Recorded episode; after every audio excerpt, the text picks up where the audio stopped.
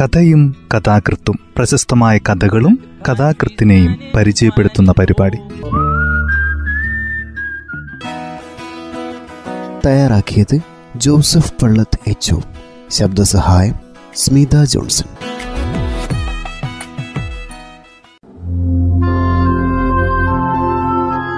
കഥയും കഥാകൃത്തും എന്ന ഈ പരിപാടിയിൽ ഇന്ന് യു കെ കുമാരന്റെ വീട് എന്ന വികാരം ഈ ചെറുകഥയാണ് പരിചയപ്പെടുത്തുന്നത്. കഥ ഇങ്ങനെ ആരംഭിക്കുന്നു. യാത്ര പറഞ്ഞിറങ്ങിയപ്പോൾ സുഗന്ധി വീടിന് നേരെ വളരെ മമതയോടെ നോക്കി. അപ്പോഴാണ് അവൾക്ക് തോന്നിയത് ദൂരേക്ക് എവിടെയെങ്കിലും പോകുവാൻ ഒരുങ്ങുമ്പോഴൊക്കെ തനിക്ക് വീടിനോട് ഇത്തരത്തിലുള്ള ഒരു അടുപ്പം ആദ്യമായിട്ടാണല്ലോ എന്ന്. വീട് വളരെ പ്രിയപ്പെട്ട ഒന്നായി മാറുന്നു.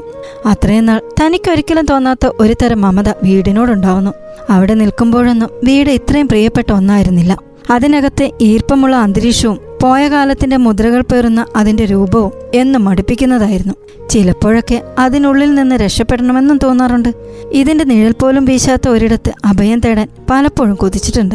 എന്നാൽ വീടിന് പുറത്തായപ്പോഴാണ് അത് എത്രമാത്രം പ്രിയപ്പെട്ടതാണെന്ന തിരിച്ചറിവുണ്ടായത്.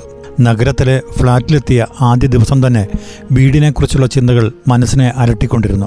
ഫ്ളാറ്റിനകത്ത് കട്ടികൂടിയ ചൂടായിരുന്നു. ജനലുകൾ തുറന്നിട്ടിട്ടും മുറിക്കകത്തെ ചൂടിന് കുറവൊന്നുമുണ്ടായിരുന്നില്ല. പുറത്ത് നല്ല വെയിലായിരുന്നു. കണ്ണെത്താത്ത ദൂരത്തോളം കോൺക്രീറ്റ് ഭിത്തികളുടെ നരച്ച മുഖം. അവയ്ക്ക് മുകളിൽ പടർന്ന വെയിൽപ്പാളികൾ തീഷ്ണ ജ്വാലകളായി ആകാശത്തേക്ക് ഉയരുന്നു അവയുടെ ചൂടും മുറിക്കകത്തേക്ക് കുത്തി ഒലിക്കുകയായിരുന്നു. അപ്പോൾ തന്നെ വീട്ടിലേക്ക് വിളിച്ചു ചോദിച്ചു. അമ്മേ വീടിനകത്ത് ഇപ്പൊ ചൂടാണോ? ഇല്ല മോളെ ഇവിടെ തണുപ്പാണ്. എല്ലാ മുറികളിലും തണുപ്പ്. അവിടുത്തെ വെയിലിന്റെ നിറമെന്ത്? കത്തിയുടെ മൂർച്ചയുണ്ടോ? ഇല്ല മോളെ. വെയിലിന് നിലാവിന്റെ ഭംഗിയുണ്ട്. ഫ്ളാറ്റിന്റെ ജനലരികിൽ നിന്ന് പുറത്തേക്ക് നോക്കിക്കൊണ്ടിരിക്കെ അന്നാണ് സുഗന്ധി നേരിയ കുറ്റബോധത്തോടെ ആലോചിച്ചത്. നഗരത്തിലേക്ക് വരേണ്ടിയിരുന്നില്ല. ജോലി കിട്ടിയപ്പോഴുള്ള ആദ്യത്തെ അഭിനിവേശം ഈർപ്പം നിറഞ്ഞ വീടിന്റെ അന്തരീക്ഷത്തിൽ നിന്ന് രക്ഷപ്പെടുക എന്നതായിരുന്നു. അപ്പോഴും അമ്മ ഓർമ്മപ്പെടുത്തിയിരുന്നു ഇവിടെ നിനക്കൊരു ജോലി കിട്ടുക അത്ര വിഷമമുള്ള കാര്യമല്ല.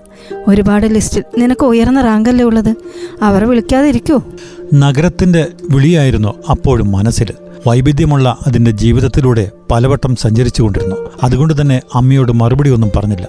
അമ്മ തുടരുന്നു. നീ പോയി കഴിഞ്ഞാൽ ഈ വലിയ വീട്ടിൽ ഞാൻ തനിച്ചാകും.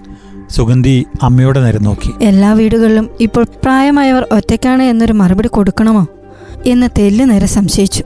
അപ്പോൾ തന്നെ അമ്മ തനിക്കൊരു മറുപടി തന്നേക്കുമെന്നും അവൾക്കറിയാമായിരുന്നു. അതിങ്ങനെയായിരിക്കാം. വൃദ്ധസദനങ്ങൾ എല്ലായിടത്തും ഉണ്ടല്ലോ മോളെ. സുഗന്ധി മിണ്ടാതിരുന്നു. നഗരം എങ്ങനെയാണ് തന്റെ മനസ്സിൽ ഇത്രമാത്രം അതീശത്വം സ്ഥാപിച്ചതെന്ന് എന്നും അവൾ ആലോചിക്കുകയായിരുന്നു. ജോലി കിട്ടി അതേ ആഴ്ചയിൽ അഞ്ചക്കം ശമ്പളം വാങ്ങുന്നവരും തൊട്ടടുത്ത് തന്നെ വിദേശത്ത് പോകുന്നവരും തന്റെ മനസ്സിനെ എങ്ങനെയോ സ്വാധീനിച്ചിട്ടുണ്ടെന്ന് സുഗന്ധിക്കറിയാമായിരുന്നു. അതിനാദ്യമായി വേണ്ടത് ഈർപ്പം നിറഞ്ഞ അന്തരീക്ഷത്തിൽ നിന്നുള്ള ഒരു മോചനമാണ്. വീടിന്റെ പഴയ മുദ്രകൾക്ക് മുമ്പിൽ കനത്ത ഒരു മറ സ്ഥാപിച്ചുകൊണ്ട് ഒരു യാത്ര. അപ്പോൾ അമ്മയോ? അമ്മയെയും നഗരത്തിലേക്ക് കൊണ്ടുപോകാം. ഈ ആശയം അമ്മയോട് പറഞ്ഞപ്പോൾ അമ്മ ചിരിച്ചുകൊണ്ട് ചോദിച്ചു വീടിന്റെ ഈ മണവും അങ്ങോട്ട് കൊണ്ടുപോകുമോ? അപ്പോഴാണ് സുഗന്ധി ആലോചിച്ചത്. അത്രമാത്രം ഹൃദ്യമാണോ ഈ ഗന്ധം എന്നത്? അതിനോട് ഇതുപോലുള്ള വൈകാരികത പുലർത്തേണ്ട ആവശ്യമെന്താണ് അമ്മ പിന്നീട് ഒന്നും പറയാതെ വീടിന്റെ മുറികൾ അടിച്ചു വാരിക്കൊണ്ടിരുന്നു. ഒരൊറ്റ പൊടി പോലും തറയിലുണ്ടാവരുതെന്നും മേലാപ്പുകളിലോ കൽത്തൂണുകളിലോ മാറാലകൾ തൂങ്ങി നിൽക്കരുതെന്നും അമ്മയ്ക്ക് നിർബന്ധമുണ്ടായിരുന്നു. വീടിന്റെ ഓരോ ഭാഗത്തെയും അമ്മ അത്യധികം സ്നേഹിച്ചുകൊണ്ടിരുന്നു. അതുകൊണ്ട് തന്നെ വീട് വിട്ട് നഗരത്തിലേക്ക് വരണമെന്ന് അമ്മയോട് പറയാൻ സുഗന്ധിക്ക് കഴിയുമായിരുന്നില്ല. ആദ്യമായി നഗരത്തിലേക്ക് പോകുമ്പോൾ വീടിനോട് മമത പ്രകടിപ്പിക്കാൻ പോലും അവൾ തയ്യാറായിരുന്നില്ല. പെട്ടെന്ന് രക്ഷപ്പെടണമെന്ന ആഗ്രഹം കൊണ്ടായിരിക്കാം അത്.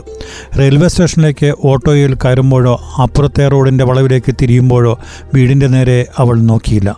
ഗേറ്റിന് മുമ്പിൽ നിൽക്കുന്ന അമ്മയെ മാത്രം കണ്ടു. അമ്മയ്ക്ക് നേരെ കൈവീശിക്കൊണ്ടിരുന്നു റെയിൽവേ സ്റ്റേഷന് അടുത്തുകൊണ്ടിരിക്കുമ്പോഴാണ് എന്തുകൊണ്ടാണ് താൻ വീടിനെ അവഗണിക്കുന്നതെന്ന് സുഗന്ധി ആലോചിച്ചത്. ഒരു കെട്ടിടം മാത്രമായി അതിനെ കണ്ടതുകൊണ്ടാകാമെന്നും അവൾ വിശ്വസിച്ചു. റെയിൽപാളത്തിനടുത്തായിരുന്നു സുഗന്ധിയുടെ വീട്. വീടിന്റെ ബാൽക്കണിയിലിരുന്നാൽ വണ്ടികൾ നിരന്തരമായി തെക്കോട്ടും വടക്കോട്ടും പോകുന്നത് കാണാമായിരുന്നു. കുട്ടിക്കാലത്ത് ബാൽക്കണിയിൽ നിന്നുകൊണ്ട് വണ്ടികൾക്ക് നേരെ കൈവീശുക പതിവായിരുന്നു. വണ്ടിയിലിരുന്നു കൊണ്ട് ആരൊക്കെയോ തിരികെയും കൈവീശും. പകരമായി കൈവീശലൊന്നും കിട്ടാതിരിക്കുമ്പോൾ മനസ്സിലെവിടെയോ നിരാശ പടർന്നിരുന്നതായും സുഗന്ധി ഓർത്തു. അവഗണിക്കപ്പെട്ടു എന്ന ബോധമാണ് നിരാശ ഉണ്ടാകാൻ കാരണം. നഗരത്തിലേക്കുള്ള വണ്ടി പുറപ്പെട്ട് കുറച്ച് കഴിഞ്ഞപ്പോഴാണ് താൻ വീടിന് നേരെ നോക്കാൻ മറന്നുവെന്ന് അവൾ തിരിച്ചറിഞ്ഞത്. ബാൽക്കണിയിൽ അമ്മ നിന്നിട്ടുണ്ടാവില്ലേ? മുമ്പത്തെ പോലെ കുട്ടികൾ ഇപ്പോഴും വണ്ടികൾക്ക് നേരെ കൈവീശുന്നുണ്ടാവുമോ? പകരം കിട്ടാതാവുമ്പോൾ അവർക്ക് നിരാശ തോന്നിയിട്ടുണ്ടാവില്ലേ? കുറച്ചു നേരം മാത്രമേ സുഗന്ധിയുടെ മനസ്സിൽ ഇത്തരം ചോദ്യങ്ങൾ ഉണ്ടാവുകയുള്ളൂ. അവൾ അറിയാതെ മനസ്സ് നഗരജീവിതത്തിലേക്ക് തന്നെ തെന്നിപ്പോയി. അപ്പോൾ അവൾക്ക് വീടിനെ മറക്കുവാൻ കഴിഞ്ഞു അമ്മയെ മറക്കാൻ കഴിഞ്ഞു. അമ്മയുടെ ഒറ്റപ്പെട്ട ജീവിതത്തെക്കുറിച്ച് പോലും സുഗന്ധി ഓർത്തില്ല. തന്നെ കാത്തിരിക്കുന്ന ഫ്ളാറ്റിനെക്കുറിച്ചാണ് ആലോചിച്ചുകൊണ്ടിരുന്നത്. വീട്ടിൽ എല്ലായിടത്തും നിശബ്ദമായ അന്തരീക്ഷമാണ്. ഓരോ മുറിയിലും ഏകാന്തത ഖനീഭവിച്ച് കിടക്കുന്നു. എന്നാൽ ഫ്ളാറ്റിൽ ഏകാന്തതയില്ല. ഉയരങ്ങളിൽ ഇരുന്നുകൊണ്ട് വിദൂരതയിലുള്ള അനേകം ദൃശ്യങ്ങൾ കാണാൻ കഴിയുന്നു. നഗരത്തിലെ വൈവിധ്യപൂർണമായ ജീവിതത്തിലൂടെ സുഗന്ധി വളരെ വേഗത്തിൽ സഞ്ചരിച്ചുകൊണ്ടിരുന്നു. എന്നാൽ പെട്ടെന്നൊരു നാൾ തിരക്ക് തന്നെ ഒന്നുമല്ലാതാക്കുന്നതായി സുഗന്ധി മനസ്സിലാക്കി. സൈബർ പാർക്ക് ഏർപ്പെടുത്തിയ കാറിൽ വന്നിറങ്ങി. ഫ്ളാറ്റിലേക്ക് ലിഫ്റ്റിൽ കയറിയപ്പോഴാണ് അവൾക്ക് ആദ്യമായി തിരിച്ചറിവുണ്ടായത്. മുറിയിൽ എത്തിയപാടെ അവർ ധാരാളം ചോദ്യങ്ങൾ സ്വയം ചോദിച്ചുകൊണ്ടിരുന്നു. തിരക്ക് പിടിച്ച ജീവിതം തനിക്ക് എന്താണ് തരുന്നത്? ഇവിടെ താൻ ആരാണ്? മുറിയിലുള്ള അല്ലെങ്കിൽ താൻ നിത്യവും ഇടപെട്ടുകൊണ്ടിരിക്കുന്ന ഒരു ഉപകരണത്തിൽ കവിഞ്ഞ് എന്ത് പ്രത്യേകതയാണ് തനിക്കുള്ളത്? ആരാണ് തന്റെ അഭിരുചികൾ അന്വേഷിക്കുന്നത്? ആരാണ് തനിക്ക് സ്നേഹത്തിന്റെ ചൂട് പകരുന്നത്? ഫ്ലാറ്റിലെ മുറിയിൽ കുറേ നേരം അങ്ങനെ ആലോചിച്ച് കിടന്നതിന് ശേഷം സുഗന്ധി ജനലിന്റെ അടുത്തേക്ക് ചെന്നു. അപ്പോൾ അനേകം ചുമരുകളുടെ ഒട്ടും ആകർഷകമല്ലാത്ത ചുമരുകളായിരുന്നു മുമ്പിൽ. അവയ്ക്ക് നേരെ നോക്കിക്കൊണ്ടിരുന്നപ്പോൾ വിദൂരതയിൽ നിന്ന് ഈർപ്പമുള്ള ഗന്ധം മൂക്കിനടുത്തേക്ക് വന്നുകൊണ്ടിരിക്കുന്നതായി അവൾ അറിഞ്ഞു. നാട്ടിലെ വീട്ടിലെത്തിയ പ്രതീതി അത് ഉളവാക്കി. പെട്ടെന്ന് അവൾ അത്ഭുതപ്പെട്ടു. താൻ നിൽക്കുന്നത് എവിടെയാണ്? നാട്ടിൻപുറത്തെ വീട്ടിലോ നഗരത്തിലെ ഫ്ളാറ്റിലോ? അന്നേരമാണ് അവൾ വീടിനെ ഇഷ്ടപ്പെടാൻ തുടങ്ങിയത്. മാസാവസാനത്തിൽ വീട്ടിലെത്തിയപ്പോൾ സുഗന്ധി അപ്പാടെ മാറിയിരുന്നു. അമ്മയോടൊപ്പം വീടിന്റെ ഈർപ്പത്തിലൂടെ അവൾ ഓടി നടന്നു. പുറത്തേക്ക് നോക്കുമ്പോൾ വെയിലിന്റെ മൂർച്ചേറിയ കത്തികൾ കണ്ണുകളിലേക്ക് തുളച്ചു കയറുന്നില്ല. ഒരുപക്ഷെ ജീവിതത്തിൽ ആദ്യമായിട്ടാണ് തന്റെ വീട് എന്താണെന്ന് സുഗന്ധി അറിഞ്ഞത്.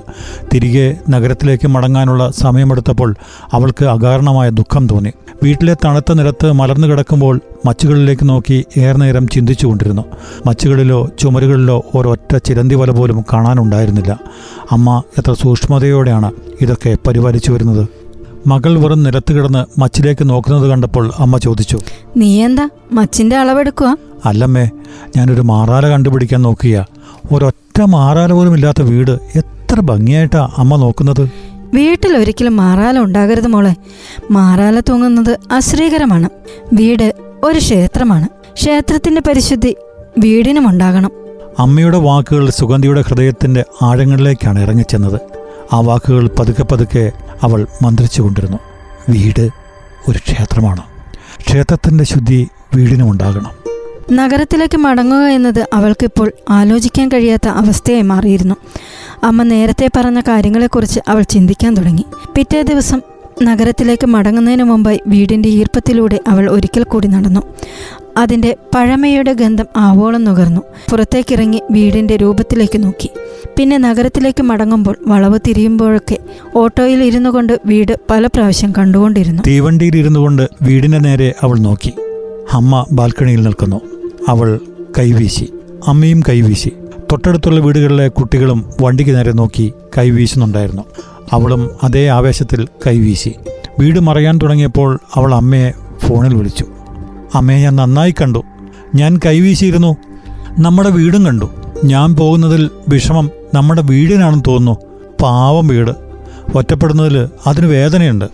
യാത്രയിലുടനീളം അവൾ വീടിനെക്കുറിച്ച് മാത്രമാണ് ചിന്തിച്ചുകൊണ്ടിരുന്നത്. ഫ്ളാറ്റിനുള്ളിലെ ചതുര ജീവിതം അവൾ മറക്കാനും ശ്രമിച്ചു. പിന്നീട് ഒരു നാൾ ഉച്ചനേരത്തെ അഗാധമായ ഉറക്കത്തിൽ നിന്ന് അവൾ ഞെട്ടിയുണർന്നത് പുറത്ത് എന്തോ പെയ്തിറങ്ങുന്ന ശബ്ദം കേട്ടാണ്. നഗരത്തിൽ ജോലി ചെയ്യാൻ തുടങ്ങിയതോടെ ഉറക്കത്തിന്റെ പതിവ് രീതികളെല്ലാം മാറിപ്പോയിരുന്നു. വിശ്രമമില്ലാത്ത ജോലി വ്യവസ്ഥയായിരുന്നു അതിന് കാരണം. അതുകൊണ്ട് തന്നെ ഉറക്കത്തിൽ നിന്ന് ഞെട്ടി ഉണരേണ്ടി വന്നതിൽ സുഗന്ധിക്ക് വല്ലാത്ത വിഷമം തോന്നിയിരുന്നു. ഉറക്കത്തിൽ താൻ കേട്ട ശബ്ദം മഴ പെയ്യുന്നതാണെന്ന് അവൾ തിരിച്ചറിഞ്ഞു. പുറത്ത് കനത്ത മഴ പെയ്യുന്നു. ജനലിനടുത്തു നിന്ന് മഴ കാണാൻ അവൾ കൊതിച്ചു. എന്നാൽ ആകർഷകമായ ഒന്നായിരുന്നില്ല അത്. മഴയുടെ സൗന്ദര്യം അതിനുണ്ടായിരുന്നില്ല. ഭ്രാന്തമായ ഒരു ഇറക്കമായി അത് തോന്നി. അവൾ കൊതിയോടെ നാട്ടിൽ മഴ പെയ്യുന്നതിനെക്കുറിച്ച് അപ്പോൾ ഓർത്തു. അതിന്റെ ഭംഗി ഓർത്തു. ജനലിനപ്പുറത്തേക്ക് അവൾ കൈനീട്ടിയിരുന്നു ഒരു കുടന്ന മഴവെള്ളം കൈക്കുമ്പിളിലാക്കി മുഖമാകെ നനയ്ക്കുവാൻ അവൾ കൊതിച്ചു. എന്നാൽ എത്ര ശ്രമിച്ചിട്ടും അവൾക്കതിന് കഴിഞ്ഞില്ല. അപ്പോൾ സുഗന്ധിയുടെ മനസ്സ് എന്തിനു വേണ്ടിയോ ദാഹിക്കുകയായിരുന്നു. അവൾ നിരാശയോടെ ആകർഷകമല്ലാത്ത മഴനാരുകളിലേക്ക് നോക്കിക്കൊണ്ടിരുന്നു. വീണ്ടും നാട്ടിലെ മഴയെക്കുറിച്ച് ഓർത്തു. അവിടെയും മഴ പെയ്യുകയായിരിക്കും. പച്ചകളിലൂടെ പെയ്തിറങ്ങുന്ന കുളിർത്ത മഴ. അതിന്റെ താളാത്മകമായ ഇരമ്പം. പെട്ടെന്ന് അവൾക്ക് തോന്നി അതൊന്നുകൂടി ആസ്വദിക്കണമെന്ന്. വീടിന്റെ ഇറയത്ത് നിന്നുകൊണ്ട് മഴവെള്ളം കൈക്കുമ്പിളിലേക്ക് പകർത്തണമെന്ന ആഗ്രഹം തീവ്രമായപ്പോൾ പിന്നെ അത് അടക്കി നിർത്താൻ സുഗന്ധിക്കായില്ല. അവൾ സമയം നോക്കി. അർദ്ധരാത്രിയിൽ നാട്ടിലെ റെയിൽവേ സ്റ്റേഷനിൽ എത്തുന്ന വണ്ടി പുറപ്പെടാൻ ഇനി അല്പസമയം കൂടിയുണ്ട്. മറ്റൊന്നും ആലോചിക്കാതെ സുഗന്ധി ഫ്ളാറ്റിൽ നിന്നിറങ്ങി വരണ്ട മഴയിലൂടെ നടന്നു.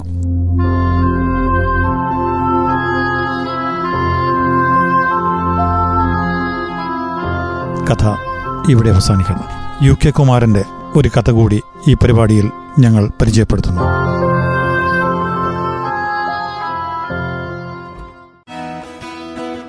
തയ്യാറാക്കിയത് ജോസഫ് പള്ളത്ത് എച്ച് ശബ്ദസഹായം സ്മിത ജോൺസൺ.